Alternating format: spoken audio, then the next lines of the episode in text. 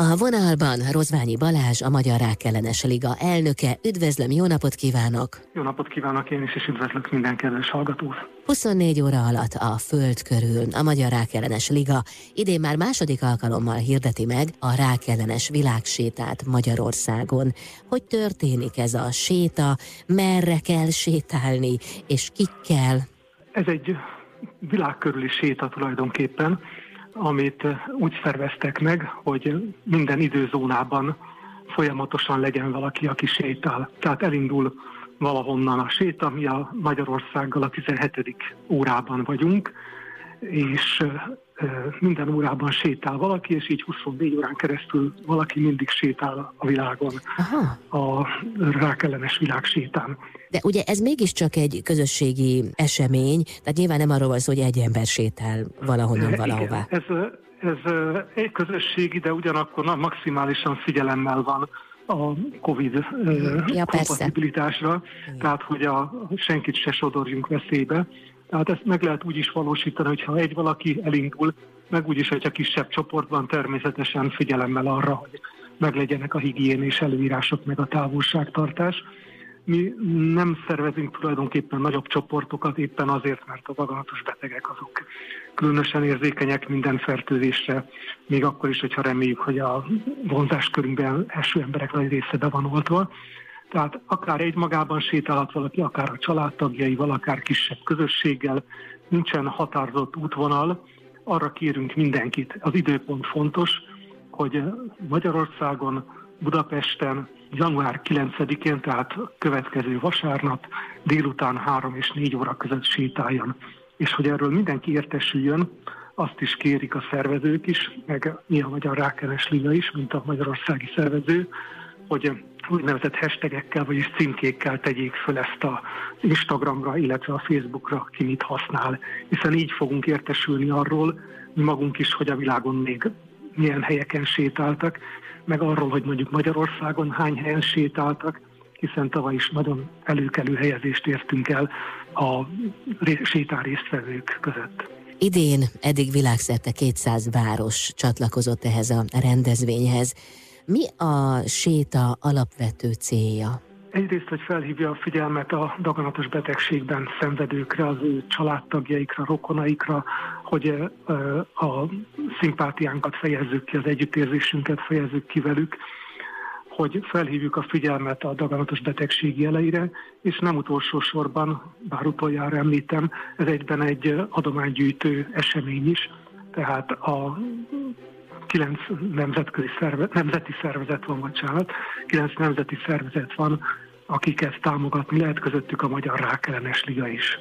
Nagyon fontos, hogy az eseményen történő részvételhez regisztrálni kell, tehát regisztrációhoz kötött ez a séta.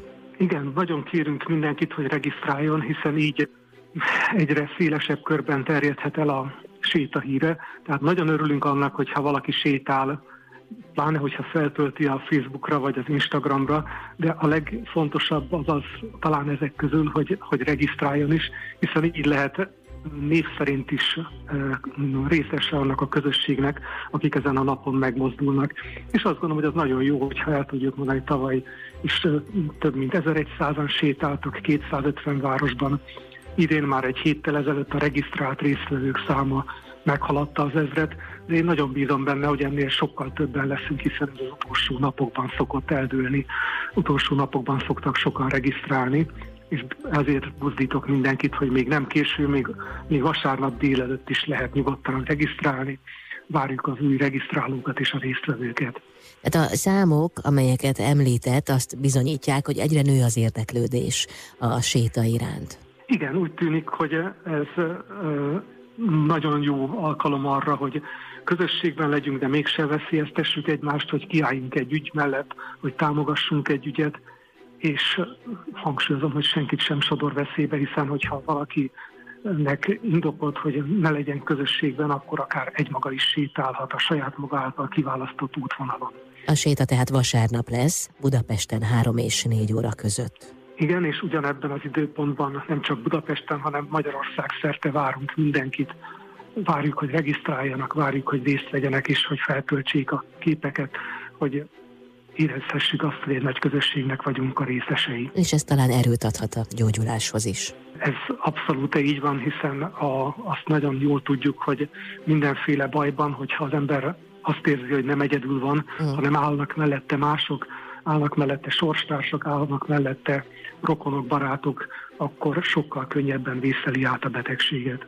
Igen, hát az az élmény, hogy más is végigment már ezen az úton, erőt adhat és reményt arra, hogy akkor nekünk is sikerülhet.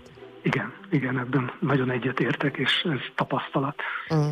Nagyon szépen köszönöm a beszélgetést. Még valami, amit ön ugyan elmondott, csak én arra gondoltam, hogy talán még egyszer emeljük ki, hogy hashtag Budapest is legyen a feltöltött igen, fotónál. Tehát, igen, tehát az a fontos, hogy kérjük, hogy a, a hashtagek szerepeljenek, hogy World Cancer Walk, rákellenes világsíta, és annak a városnak a neve, amiben az illető ékezetek nélkül, tehát mondjuk, hogy hashtag Pitch, Aha. vagy Budapest, és így fogjuk tudni azonosítani, hogy milyen településekről vettek részt a sétán, ha netán valaki nem regisztrált volna, mert nehezére esett, de mégis részt vett és feltöltötte a képeket.